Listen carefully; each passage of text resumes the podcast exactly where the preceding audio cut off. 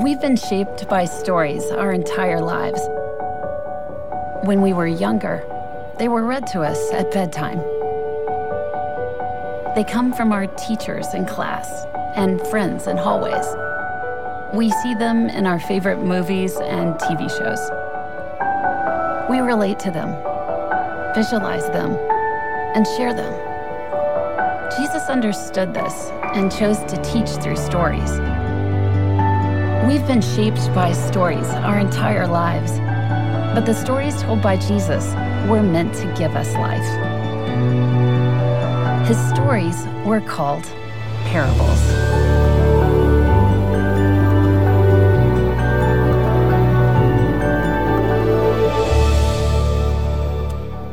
Good morning, and once again, welcome to the Christian Life Center. We are so glad that you're joining us today.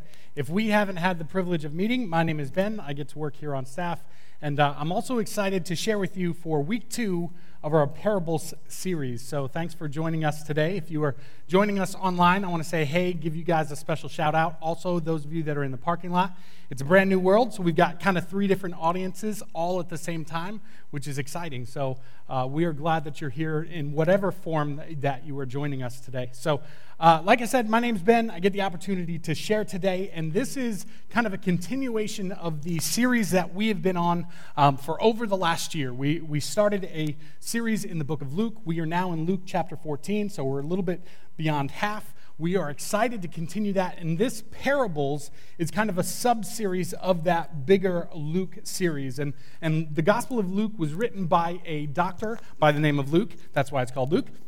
And it was written to Theophilus, who we believe was a Roman official. And the reason or the expressed purpose of why Luke was writing that gospel was so that Theophilus could have certainty of the things that he had been taught. And so, as we go through this, this sub series on parables, what we really want to do is take some time as we continue through this journey in Luke.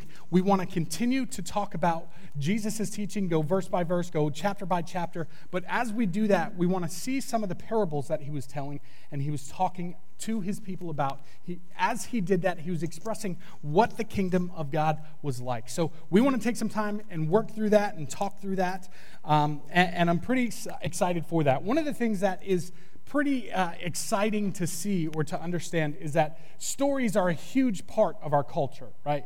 They're a huge part of the way that we live our lives. They're a huge part of probably the way that we express ourselves within our families, within our communities. Um, how many of you know somebody that's maybe a really good storyteller, somebody that tends to tell great stories, and the way that they tell it, they just tend to capture the emotion and, and kind of the, the mystery of being there? Like, if you've ever heard a really good storyteller tell a story, there's something that draws you into that. There's something that's captivating in that. And as a culture, I think that's very much what we do. We tend to hear stories and be drawn to stories and be captivated by the stories that are shared. And Jesus, in his teaching, did exactly that. He told stories, which parables is just kind of another word for, for the stories that Jesus told. And I think Jesus was probably the greatest storyteller, the greatest parable speaker or person that ever existed. His stories we'll, we still speak about and talk about today. There's some of the, the most well known scripture verses, are some parables that we see and we understand. And Jesus, just by the life and the story that he lived, still has an impact with the stories that he talked about and the, the story, namely the cross of what he lived out. So I'm excited to share with us as we do that. Um, I do want to give you a little bit of a background on parables as we go through this, and then even talk about five different things that we're kind of looking for as we jump into uh, this parable this morning. We're just going to be looking at about five verses. So we're going to be continuing where we, we left off last week. In fact, the first three weeks of this parable series is looking at the same kind of uh, this same banquet or this meal that Jesus is at. So we're kind of continuing where we stopped last week, and we'll continue that again next week. But basically, parables were a small story with big implications. This is something that Josh said last week. Uh, it was a small story, but it carried big implications to it. And Jesus often talked or spoke and taught in parables. Uh, a parable was a made up story, it was kind of a hypothetical. Like Jesus would see, and I think the way that he adapted his, his parables were incredible because he would see the audience and then he would tell a story that would just perfectly illustrate and narrate what point he was trying to make. In some of the parables, what we see is Jesus would say that the kingdom of heaven or the kingdom of God is like and then he would tell the parable and he would tell the story. And obviously, when he does that, that helps us have an understanding of how God views the world and how we should live in light of that. So there's very important lessons to be learned in the stories and in the parables that Jesus spoke. Sometimes Jesus would take the time to explain that parable. Whether it was to the crowds, he would explain it, or maybe it was just to his disciples later on, he would explain it. And then other times, Jesus would just tell a parable and then he would just keep going and tell another parable and maybe tell another parable. He would just keep going. It, it just kind of changed each situation and scenario that he was in. Uh, uh through parables, Jesus often uh, Jesus offers helps offer to us who we are, who God is, and to draw some conclusions about ourselves, the kingdom of God, and about God Himself. And in almost every single parable there is, there is someone who represents God or a God figure and someone who represents us as well. And I think the purpose of a parable was really to, for Jesus and his teaching in that wherever he was sharing that parable was to really to get his listeners to stop and think, to kind of pause, a little bit of a timeout, and in some of the parables, maybe even like a big plot twist, right? Like it was something that they didn't necessarily see coming, or there was come, kind of some shocking value to what he was saying. And, and as he said it, it would bring this kind of drama or this emotion into the conversation. And, and I think for us, it's maybe even the same thing. Maybe for us, as we go through these things, there's some truths that Jesus is trying to tell us that are hard truths. But ultimately, it's because of His grace that He wants us to see that that isn't the way that we should live, or that isn't what we should do, or how we should operate. In that difficult kind of conversation, Jesus is being gracious to us by telling this in the form of a story so that it kind of softens the blow, if you will. And so as we go through this, there's five different things that I hope that we kind of answer that you'll be able to see. I'm not going to expressly kind of go through each of these questions, but, but basically, as we go through this parable, there's five things that I'm hoping that we see. Number one, what does this parable teach us about God and his kingdom? Every parable we should read as, uh, as we think through that. What is God teaching us about his kingdom? Number two, uh, what question does this answer for us? Number three, what is the closing punchline? What was kind of the, the, the one sentence phrase of what Jesus is trying to teach us? Number four, what were the original hearers to learn or see in that? And then number five, what action does Jesus expect from me or from us? So I'd like to just pray for us real quick, and then we will jump back into this. So if you would just pray with me. Heavenly Father, I thank you so much for this day. Lord, I thank you that we have the opportunity to come before you and that we get the opportunity to open your word and, and to speak, Lord, your words. That we get to see the lessons that you taught thousands of years ago, but we can relate it back to our lives.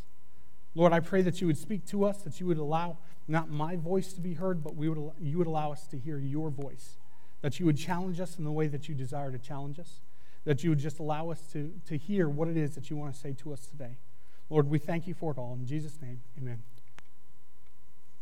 So, like I said, we are basically picking up right where we left off last week in Luke chapter 14. So, Jesus is invited to this, uh, this Pharisee's house. It's kind of one of the, the rulers of the Pharisees, so kind of a, a really high up person. And, and Jesus is invited to this meal on a Sabbath with the express purpose that kind of the, the Pharisees, what they're really hoping to do is to entrap Jesus, right? So we've seen in a couple different places in Luke 13, and again last week. If you haven't listened to it, you can go to our website. If you are interested in that, go to the media page. You can look all of, all of the previous messages.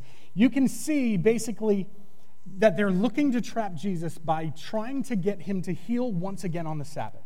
So last week, that's what we looked at. In the beginning of, of September, I was actually able to share with you from Luke uh, chapter 13, where we see Jesus heals on the Sabbath, and the, the synagogue leader is upset and he kind of scolds the people, but Jesus kind of puts him in his place and he says, No, no, no, that's not the way that it should be. And, and I'm really excited because I feel like in that message, that was towards the better uh, that was the end of the Better series. It was week 14. And basically, in that, my challenge to you was that you should choose people over pride. And what I'm excited for is that today we get to, to dive a little bit deeper into this idea or this concept of pride and being proud. Now, if you're like me, that's a little bit like you got to put on your big boy pants and kind of endure that because that is something that I feel like I've struggled with my entire life. I have always struggled with pride. I think that there's some, some people that their, their tendency is to, to lean more towards meekness, to, to lean more towards shy and quiet. That is not me at all. I am the polar opposite of that. If I have a tendency, it's to lean towards pride and arrogance. And I feel like I've been here long enough at this church that some of you have probably seen that and felt that and, have been on the wrong side of that. And for that, I am sorry. I am still a work in progress. And so, as we dive into this, I think it, it, we need to understand that there's, there is something about pride that makes us so that we do not want to or listen or, or we're going to get to that. Well, let me tease that out in just a little bit. But there's something about pride that obviously is evil and wrong. It's something that we need to not walk in. And so I want to continue this. So J- Jesus is basically uh, chapter 14. I'm sorry, my mic keeps falling, so I apologize for that, guys. Um, so in Luke chapter 14, Jesus is invited to the house of one of the Pharisees. And what he does is the, the rulers are there. They're trying to entrap him. Am I way too hot? It's, I sound really loud right now. Am I too loud? Sorry, guys. I need to. I got a big head, so what happens is it just starts falling.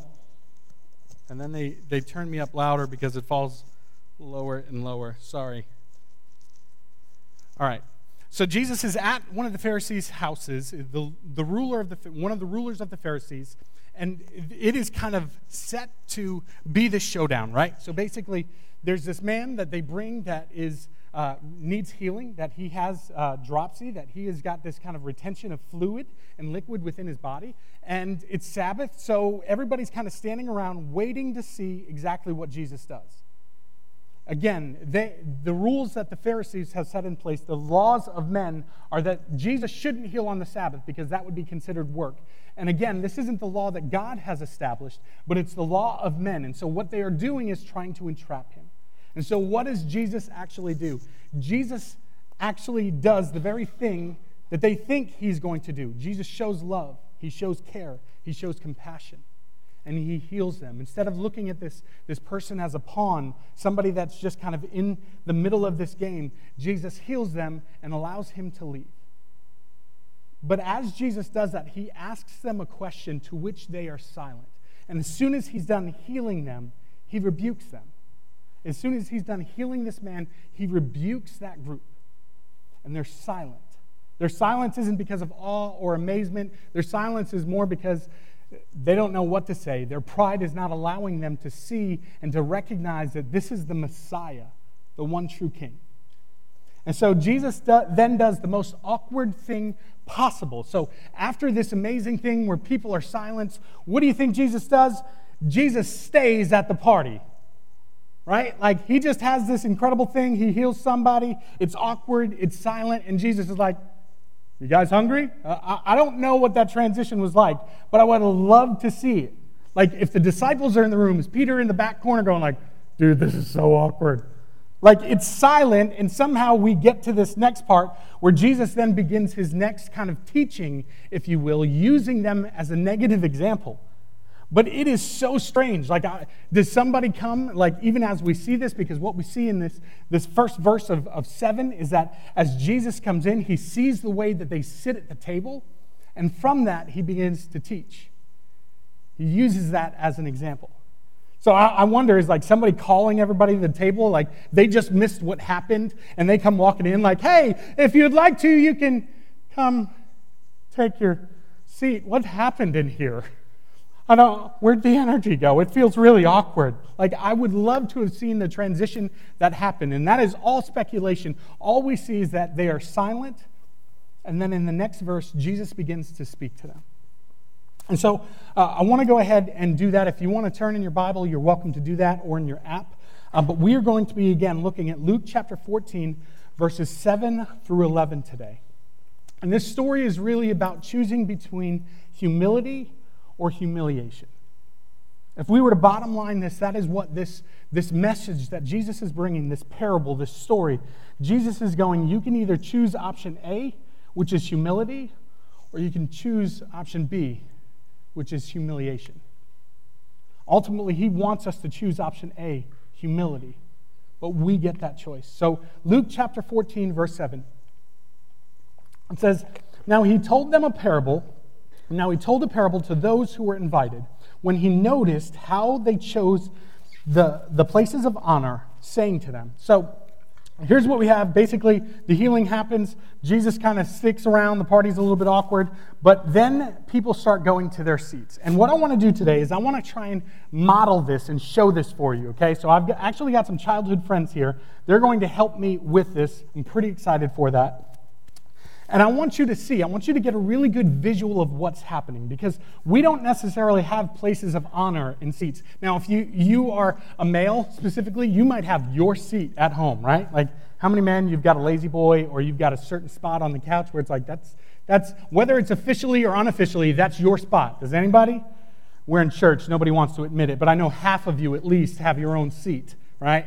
Like there's always usually the, the spot where you sit. Some of you are in the same pew that you have sat for the last five years, right? Like that's just the way that we are as people. And so, in a, a party such as this, in a banquet, there would be a seat of honor. Basically, there would be this like U style couch uh, a pretty big one, depending on the size of the room, depending on the size or the finances of the person that's there. Basically, this U style couch, or maybe multiple couches that make up a U, with a small table in front of it. And basically, at kind of the very head, the very bottom or top, however you want to say that, of the U, would be the most valued or honored seat in the house. Now, that would be reserved for the most distinguished guest, or many times that would be the host's place specifically. So we are going to have these kind of as our chairs. Again, if this is you, there'd be people on that side, but just for our sake today, we're going to use this as an illustration. So this chair right here on my right, this is going to be the most honored spot, okay? This one right here, this is going to be where the host would be. This would be the, the most valuable person that's there, the MVP of the meal. Um, but they would sit here in this spot. We're not going to have anybody sit there for now, but just remember that this is the place and the seat of honor, okay? Now I'm going to have my friends come out, on out, and they're going to help us with this, okay? So we have uh, my friends, there's, there's three of them. Um, I want to introduce you to Joe, okay? Um, I, I, do want to say um, before we get into this, these are not dolls, okay? I don't want to hear or see any posts online about Ben brought his dolls to church, okay? These are not dolls, these are one sixth scale posable military action figures, okay? There is a big difference, people, okay? Do you, do you see this? this? This is a trigger finger. Ken doesn't have that, okay? He just has a flat hand like this guy. This, this, anyway, that's a, he's, he's a cheaper Joe. We don't judge him for that. But these, these are not dolls, they're, they're one sixth scale military posable action figures, okay? That's what they are, okay? And a couple things with that, uh, just, just we're getting this out of the way because I know that you're going to laugh and you, are going to think it's funny, but um, G.I. Joes don't have accessories, okay? They have tools of war that are necessary for the mission that they're called to, okay? Also, if you're thinking, what are their names? They don't have names, their name is Joe. All three of them is Joe, Joe, and Joe, all right? They don't have names because to compromise their identity would be to compromise the mission, and you never compromise the mission. All right? Some of you are just, I'm, i know, maybe specifically ladies, those that you that played with dolls, you just don't understand this. So I'm trying to help inform you about this, okay? The other thing is, is that their clothes, as far as I know, they don't really change. Uh, uh they might, but they are wearing the same exact clothing that they came out of the box with, all right? They are the Hasbro issued military fatigues. That's what they wear, period. You don't need to change your clothes. That's, that's, these are action figures, they're not dolls, okay? So, anyway, our friends Joe are going to help us out with this, okay? So, just imagine that Joe is uh, our guests, right? So, they're pretty excited. They want to sit as close to the honored guest as possible, right? So, as whatever that looks like, as they're starting to gather around, they are starting to jockey for position. Like, hey, Joe, your shoe's tied. What? No, my shoe's not tied. Oh, you got me. I'm going to that spot. And then when they finally get to their seats, uh, and this Joe, for some reason, he, does, he doesn't sit. Uh, it was a war casualty, or my dog chewed him. I'm not sure. But um, it was a long time ago. I just found him in the box like that. So as they finally get to their seat, now they're doing everything that they can to try and get the other person to leave. So this guy's going, hey, it's going to be a long meal. You probably should go to the bathroom, right? Like, you know, you don't want to have to get up in the middle of that thing. And this Joe's like, no, you're not going to get me like that, man. Even if I do leave, I'm calling dibs. And dibs is like a, a legal term that means I get my seat. And he goes, No, no, no, no. We play by you move your feet, you lose your seat. And then this Joe is going, No, no, no, no. Joe, both of you should go to the bathroom. Both of you should not pay attention to what's going on. And they're like, Shut up, Joe, because you're not even a real Joe. You got Ken hands. All right? You don't have a trigger finger. They're probably soft and you like moisturize them really well. And they're like, shut up, you're from China. No, you're from China. I bet it's stamped on your butt that says made in Taiwan. These guys are jockeying for position. Why? Because ultimately, if they can sit next to the person with the greatest honor, then their self esteem, their value, their worth, their importance begins to climb, at least in their mind. So these guys are jockeying for position, going, no, no, no, don't you have to leave? Hey, don't forget that you, I think I saw your wife outside. She, she wanted to say something to you before we got into the meal, so you should probably go. And he's like, dude, I'm not falling for that. These guys are jockeying for their position, wanting that title, wanting that place of, of position and prominence. And so it, it's time for them, the guests, to be seated. They finally get their seat. And then think about it for a moment. How do you think each of these guys feels? Specifically, this guy right here. He's in the, the second honored seat, right? Like, so this is number one, this is the host seat or the most honored guest. He's going, dude, I made it. I got my spot. What jokes do I need to share? Okay, what, what now's my opportunity. Now I get to, to actually talk to so and so that I can actually share my thoughts and my opinions and my ideas. He's a captive audience. So now my prominence, my position, my place, man, I'm going to get somewhere. I'm going to get something from this. This is going to be awesome. He's feeling pretty confident. He's pretty, feeling pretty high. And what happens is, is Jesus sees all of this taking place. I don't know exactly what it looked like in there. I'm not sure if you know, one Pharisee made fun of the other Pharisee because they had soft baby hands. Like, I don't know if that's actually taking place. But basically, Jesus sees them jockeying for position, right? Pushing one another. It's this selfless or selfish attitude of going, I don't really care about where you sit, but I'm going to get mine. I'm going to get my seat. I don't even care if you have a seat. I'm going to be right next to the person that I want to be next to. There's this pride that happens in this. And, and what's so amazing, and this is the religious folk right? These are Pharisees, these are scribes. These are probably prominent, important people in that, the, the Jewish way of doing things. And Jesus is seeing all this going, man, these are the religious folk. And that doesn't look very godly. Jesus sees what's happening there, sees that they want the best position, the best seat. Inconsiderate, they're pushing towards others. Number two over here is feeling pretty good. He, he, Jesus sees all, all that, and what he is about to teach through this parable is that if we don't operate in humility, then we will experience humiliation. So, jumping back into the text, so we just read uh, verse 7. We're going to read 8 and 9 now. It says this And he told them a parable. When he noticed how, uh, so he tells them this parable, this is verse 7, told them a parable, Notice how they chose the places of honor, saying to them, verse 8, when you are invited by someone to a wedding feast, do not sit in a place of honor, lest someone more distinguished than you be invited by him. And he who invited you both will come and say to you, Give your place to this person. And then you will begin with shame to take the lowest place. So, again, going back to our guests, number two here is feeling pretty, pretty awesome. He's feeling like he's got his spot, he's got exactly what he wants. But all of a sudden, things are about to change. What the guests don't realize is that there's another person coming, and this one is more important than all of them. They're a little bit older in age and maybe even more popular than these Joes would be. Little do they know that who is showing up but Wile E. Coyote, all right? I know you're laughing, but I am working with the tools that I had, okay, people? I just, I didn't have another G.I. Joe. I just had Wiley. So basically, he shows up, and now all of a sudden, if I'm the guest, there's no way that I'm going to allow this prominent figure of society, one that has shaped children for years, there is no way that I'm going to let Wile E sit in the worst seat. No.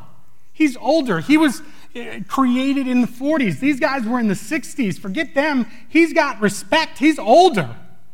So there's no way that I'm going to let him sit in the worst position. So what do I do as the host? I go, hey, buddy, I need you to go over here. All right? So you're going to go there. And Wile E is going to sit right there. We're just going to shove him into that. Imagine how he feels right now.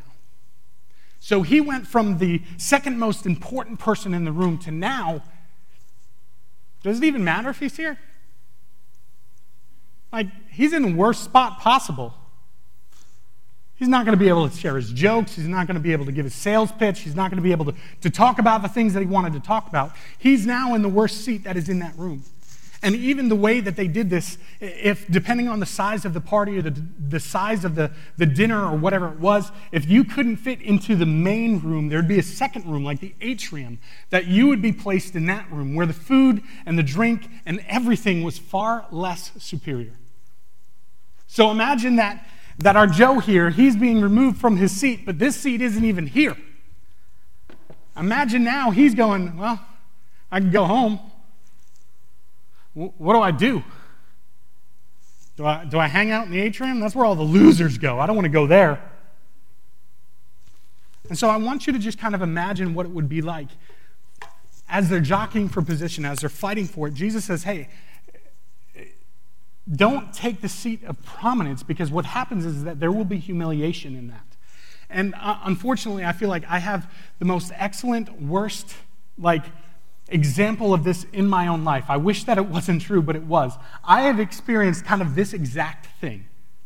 Basically, it was a couple years ago uh, with my wife and I. We were on vacation. Um, I grew up in New England, um, but I had never been to a Red Sox game, never been to Fenway Park. I lived about an hour south of Fenway, but just never did that. So, as an adult, have a greater appreciation. I really wanted to go to Fenway. We were traveling up to Boston, and it just so happened that it was a weekend that the New York Yankees were playing the Red Sox, right? Huge rivalry. Ticket sales are astronomically high, right? But it was literally one day that we could go, and they were at home. So I decided, like, okay, I think that we should do this. So what I decided was that I was going to buy standing room only tickets. If you've ever done that, standing room only is, means that you don't actually get a seat. You can be anywhere you want inside the park, but you don't have access to a seat. Every seat that is there is accounted for. So you have to stand. That's why it's called standing room only. So I am cheap. That's what I decided to do. I was not going to spend the hundreds of dollars that it would have required to actually have a seat. I'm going, no, no, no, no. Here's what we're going to do we're going to buy our tickets for standing room only. We're going to make our way to the nosebleeds, and we're going to find some seats up there. At this time, it wasn't sold out. I don't know if that game ever did sell out. Maybe it did, maybe it didn't. And so that was my plan and my strategy all along. So we get to the game, we get to the park, it's awesome. They get through the lineups. We're, we're standing in a great location. We're able to see the field and everything that's happening. Kind of have one of those, I don't even know what they, they're like one of the countertops so we, we can lean up against, we can put our food and everything there. So we've got a great location. We get through the first inning, and I'm like, okay, we're going to go see what's available. So we make our way up to like the, the nosebleed sections and try and scope out an area that we think is empty. So find this spot, make our way over to it, sit down, and we're like, man, I knew my plan would work. It was so awesome. But it wasn't, all right? Because you know, if you've ever done that, how it works is that generally five or 10 minutes later, 20 minutes, maybe 30 if you're lucky, somebody will show up and you're like, hey, dude, I think you're in my seat. And I knew that that wasn't where I ought to be. I knew that I was supposed to be standing, not sitting. So it wasn't going to be like, no, that's not true. These are my seats. They're like, let, let me see your ticket. It says standing room only. So we get up and we leave, and of course I'm, like, oh, so sorry. Yeah, you just, we were trying to sit. And so we literally go to another section, And what do you think happens? The same exact thing happens. Another five, ten minutes, somebody shows up. And, and these were seats that I was like, by the second time, I was scoping out seats that had been empty for like 10 minutes.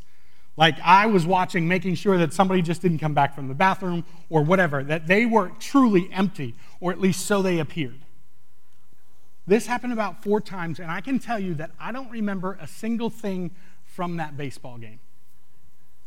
What I can tell you is the fear, maybe not fear, fear is a little bit, the anxiousness, kind of the heart pounding, like every time, it doesn't matter if they were coming towards my seat or not, every time somebody started to walk up or down that aisle, I thought, oh no, I'm in their seat.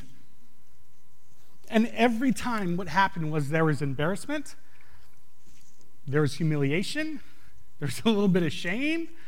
Why? Because I knew where I was supposed to be. I knew where I ought to be. I just didn't want to be where I ought to be. In a lot of ways, that's exactly what pride is. Is that we don't want to be in the place that we know we're supposed to be in. So even as we look at this example, I think this Joe probably could understand and know that maybe he's not the most important person there. Or if he's operating in humility, he would understand that there's probably somebody more important coming.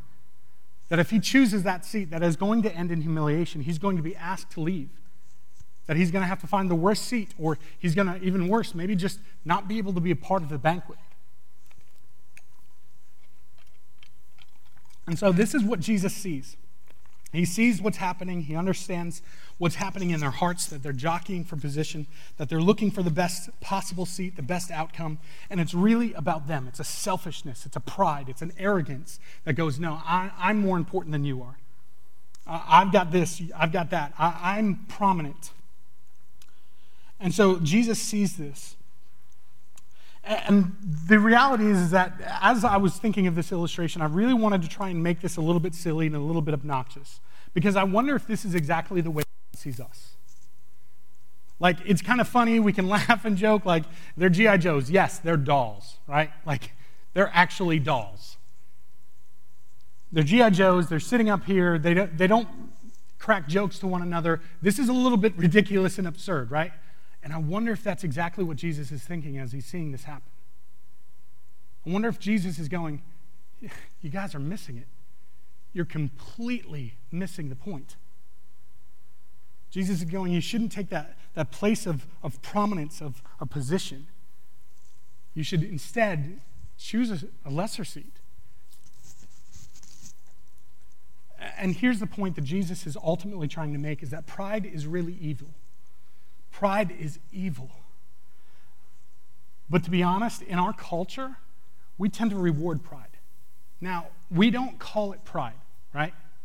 In our culture, what we call pride is other things. We tend to shroud it behind other things. We call it self esteem, we call it confidence, we, we call it grit or determination.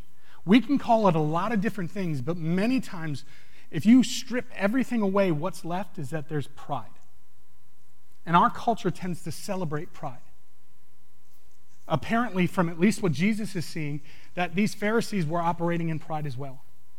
That nobody had called them out, that the, that the host didn't say, hey guys, this is actually the way that it is. Like, there's, there could have been like a, a seating chart like they do at every banquet, right? Or at every wedding. Like, there, you know where you're seated because there's a little card that tells you where you should be. But this is something that they just let it be. And so, when left to our own devices, pride is natural. We don't have to be taught how to be prideful, right? We don't have to be taught how to, how to care for our own wants or needs. We just do that by default. And humility, on the other hand, while, while pride is natural, humility, on the other hand, is supernatural. And that's what Jesus is actually calling us to do, is to not walk in, in pride, but to walk in humility. And again, option A and B, uh, Jesus wants us to walk being humble, or if we don't, if we aren't humble in humility, then we're going to be. Um, I just completely blanked on the word. We will be um, humiliated. Thank you so much. I appreciate it. Maybe Jesus is teaching me something right now too. Like, yeah, you think you're good, huh? Uh, boom. Anyway, so this is what happens, and, and basically, I think that we wrap pride in other things. We, we look at it as other things and we don't think about it. We, we tend to say things like, well, I'm not going to ask for permission, I'm going to ask for forgiveness. Or, or we think, or maybe even we say, well, if they, if they actually saw or understood things the way that I see or understood things, they would probably do it my way, right? We tend to justify it and wrap our, our own thoughts around it and make it prettier than what it actually is. But if we strip that away, we have to recognize pride for pride. We have to see it for what it is. It's self seeking and it's not part of the kingdom of God. It's part of our culture, but we call it other things. When we think or say, you know, some of us can think or say that if you want to achieve something, if you want to succeed, if you want to make a difference, if you want to be successful, then you need to have more self esteem or drive or grit or more determination. And that really ultimately is pride. And pride is the root of all sin. Thinking that we don't need anyone else, that we don't need anything, anyone, we can just do it our way. And that's what Jesus is, is confronting here. And, and, what I want to do is, I, I, I want to give you a little pride test. This will be really quick. Um, you can actually kind of do this in your mind. You can just take score. It's 10 questions, they're one each. I'll tell you how the scoring works as soon as we're done. Um, but basically, I've got 10 things that I want you to kind of judge for yourself. Don't share with your neighbor. And definitely, neighbors, don't elbow anybody, all right? Because that would be two points right there, right? We're just going to add two points to the scoring. If you like, huh, huh, that's you, don't do that, all right? This is about you right now. So here we go pride test. Everything's one point unless you elbow a neighbor. Number one, do you long for a lot of attention? Do you long for a lot of attention? And this isn't my list. I found this online. You can probably Google it and find it. Number two, do you become jealous or critical of people who succeed? Number three, do you always have to win? Like always. Like if you're playing a board game, you're cheating. If you're cheating on Monopoly, dude, you got issues, okay? Like, do you always have to win? Do you have a pattern of lying? If you do have a pattern of lying, you have to be honest right now. You can't lie about the pattern of lying because that doesn't work. That would be two points too, okay? Number five, do you have a hard time acknowledging you were wrong? Just got a little quieter. I know it did for me as I first read it. Do you have, do you have a lot of conflicts with other people? It's interesting because while somebody that's proud and somebody that's humble might have some conflicts, usually two humble people don't have many conflicts. Number seven, do you cut in line at the store, the airport, or anywhere while driving? Generally, do you cut in line anywhere? And I think that we probably count, you know, when the light goes on for like the new new place, and you definitely know that you're not like the first one that should be over there, so you're like, oh, just quickly. I do that all the time. Number eight, do you get upset when people don't honor your achievements? Number nine, do you tend towards an attitude of entitlement or thankfulness? Number 10, do you honestly feel you are basically a good person and superior to them? I don't think that you're going to actually post that anywhere. You're not going to actually say that probably out loud. But is that a thought process that you might have? Again, basically, the way that we're scoring this is, is everything's one question or one point, and everything, every question that you would say yes or maybe, maybe is kind of a yes in this situation, um, add a point. So zero to ten is your possible score. Out of that, if you have a zero to ten, you're prideful. If you have a zero, you're really, really prideful. That's how the scoring works here. So, zero to 10, you're prideful. If you're like me and you scored a 26 the first time through this, you should probably talk to somebody. and so, in this parable, what we see Jesus is telling us what not to do. To don't sit in a place of honor. Don't be proud. Don't be prideful. Don't, don't do that because if you do, there'll be humiliation that's attached to that. And so, finishing out this text, Luke 14, 10, and 11, it says this. It says, But when you are invited, take the lowest place, so that when your host comes, he will say to you, Friend, move up to a better place.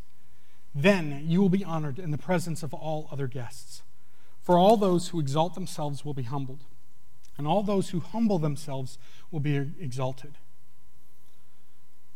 For Jesus is saying that you ought to know where you, you know where you ought to be. And I think that that's the biggest part of pride is knowing where we ought to be, not where we want to be. So imagine if, if Joe comes in first, right? These guys aren't here yet. Joe decides, hey, you know what? I'm, I'm no one important. I'm going to just take my seat here. And then all the other friends kind of trickle in. We got Wiley, we got Joe and Joe. They trickle in. Now, if the guest or the host comes in and goes, Oh, Joe, no, come on. I want you to sit here. Now, again, the visual, we just read this, but in front of everyone, he's now exalted, right? He's now lifted up. Now it's not arrogance or pride that he's seen for, but he's seen and known for his humility. And in that, the host goes, No, no, no. Your place is not at the bottom, your place is up here. And we're kind of done with our, our friends over here for now. And so, what this is, is that Jesus is giving us a very critical piece of the way that the kingdom of God operates. The kingdom of God operates in, in the way that if you choose to be prideful, you're going to be knocked down. But if you choose humility, you will be exalted. That is the way that the kingdom of God works. It doesn't work for jockeying for position, for trying to get what you want and, and trying to, to sit where you want to sit and do what you want to do and push, push, push. Be bold because it's worked for me though thus far in life. Because the reality is that if you are pretty proud, the, the truth is, is that you probably have seen maybe the fruit of being pushy and proud, right? The truth is, that a lot of people aren't necessarily interested in creating conflict. So you may have learned that if you push hard enough, other people just back down. So you may go, man, it's worked for me those, thus far. That's pride. That's pride. Humility is knowing your place, knowing where you ought to be, not where you want to be. And honestly, at that Red Sox game, that game would have been an awesome game to watch, and I would have remembered the actual game that we attended if I had just stayed where I knew I ought to be.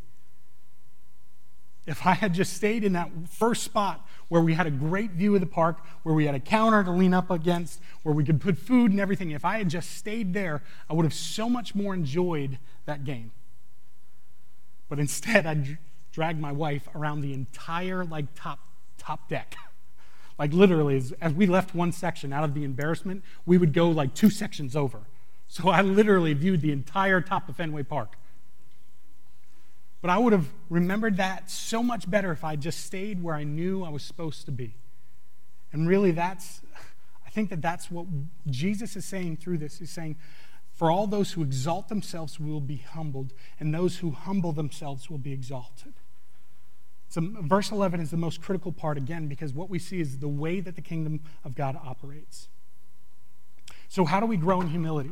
How, how do we actually do that? Because it is not going, hmm, I don't have humility. I'm going to focus on humility. Wow, I'm so much better at humility. The second that you do that, you make it about you again, and so therefore you're not growing in humility. Humility is kind of this elusive thing, right? Because the second that you bring up humility, it's kind of gone, right? It's already left the room. True humility is not going to happen as you talk about being more humble. The way that you actually grow in humility is to focus on Jesus, to focus on Him because humility is a byproduct of knowing your Lord and Savior and honestly knowing your place before Him.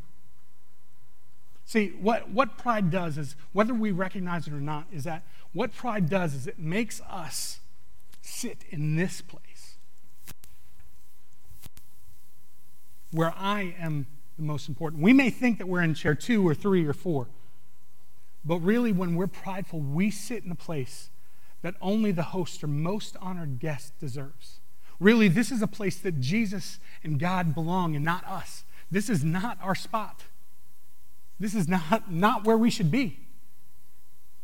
And when we focus on where we ought to be, not on where we want to be, we recognize who we are in light of who Christ is. And if you do that, then you begin to understand I don't even deserve to be in the same room as him. I don't deserve to sit in the seat I should be falling at his feet in worship and adoration.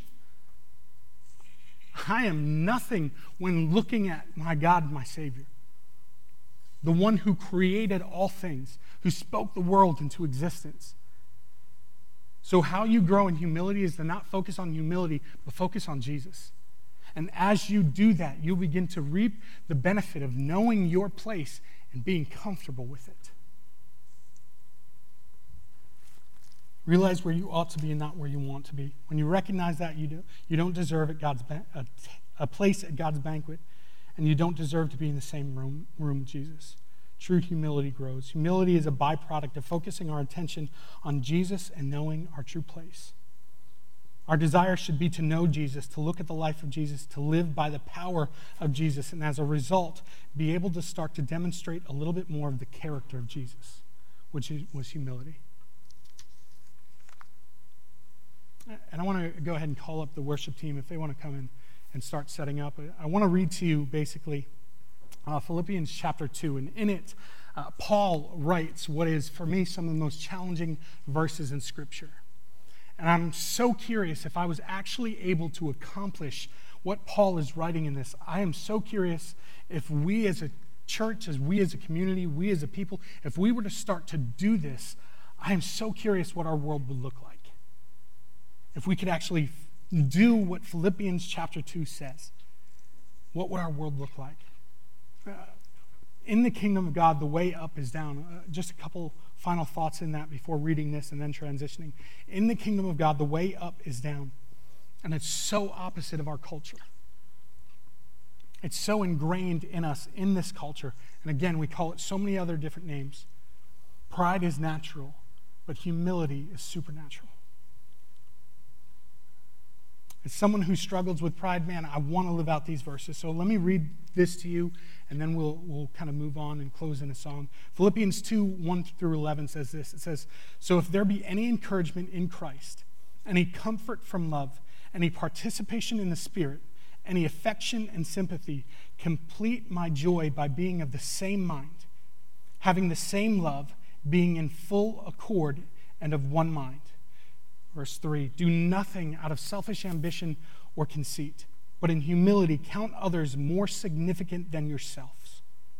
Let each of you look not only to his own interests, but also to the interests of others, having this mind among yourselves, which is yours in Christ Jesus, who, though he was in the form of God, did not count equality with God a thing to be grasped, but emptied himself by taking the form of a servant, being born in the likeness of men and being found in human form, he humbled himself by becoming obedient to the point of death, even death on a cross.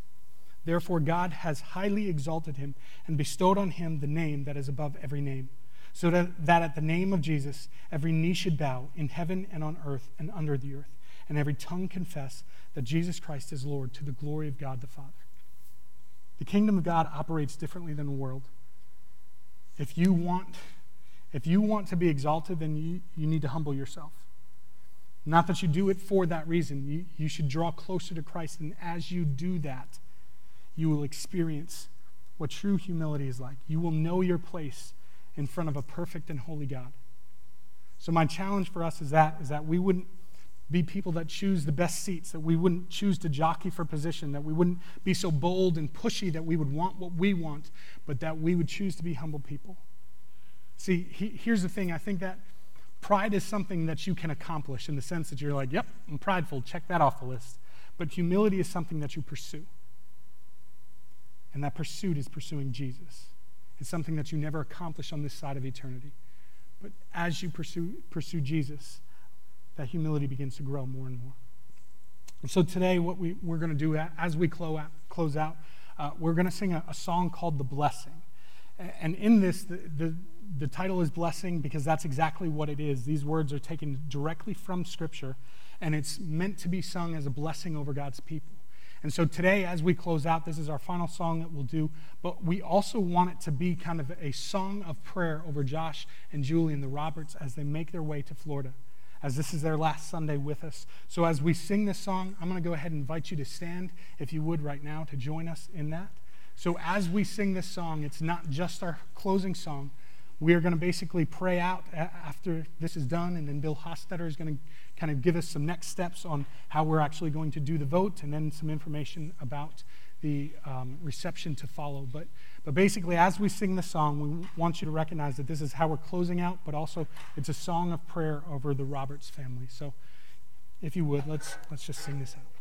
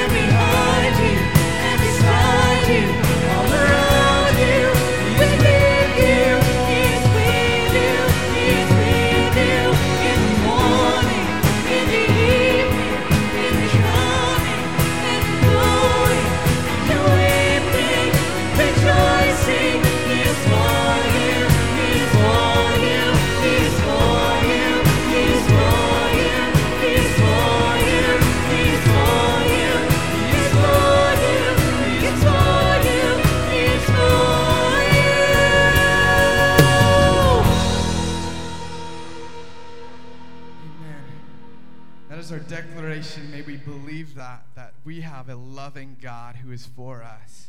And may we pray that prayer of blessing over the Roberts as they begin to make their transition. Actually, at this time, I'd like to invite Bill Hostetter up. He's one of our elders just to help us in this transition. Thank you, Kristen. Okay, what we are about to do is a formality that uh, the ECO Presbytery, which CLC belongs to, is re- well, they're requiring that of us. So, uh, it's what we're going to vote is uh, to dissolve the pastoral care between CLC, Josh, and ECO at Josh's request. So, if you're in the sanctuary, it's a simple voice vote. If you're in the uh, parking lot, if you're in your car, just toot your horn, and uh, there's an elder out there that will uh, note that. And if you're in your uh, chair in the parking lot, just a hearty yay, so that so that it can be heard. If you're online, um, just go in the chat section and uh, uh, put make your vote known there. That would be appreciated and it would be noted.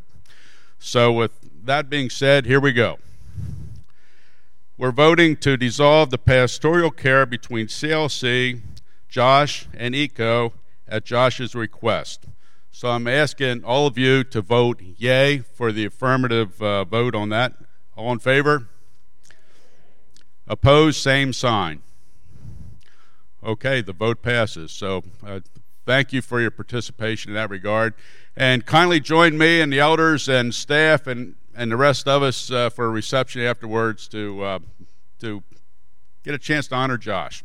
Josh, we appreciate uh, what you've uh, we appreciate your leadership and uh, the things you have done for us over the last number of years. So, with that, thank you.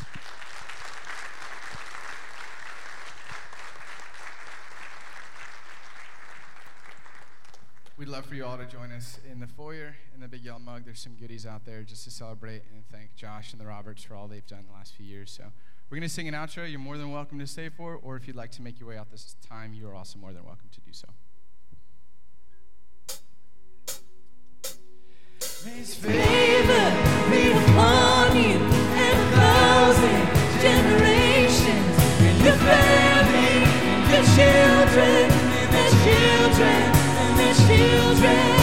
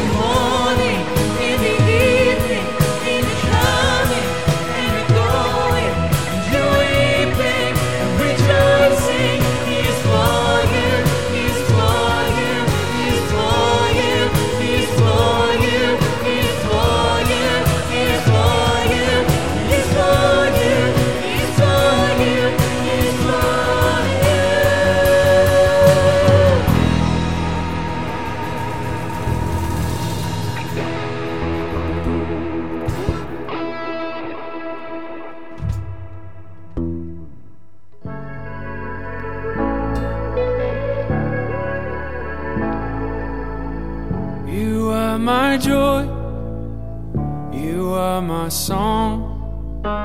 You are the well, the one I'm drawing from. You are my refuge, my whole life long. Where else would I go? Surely my God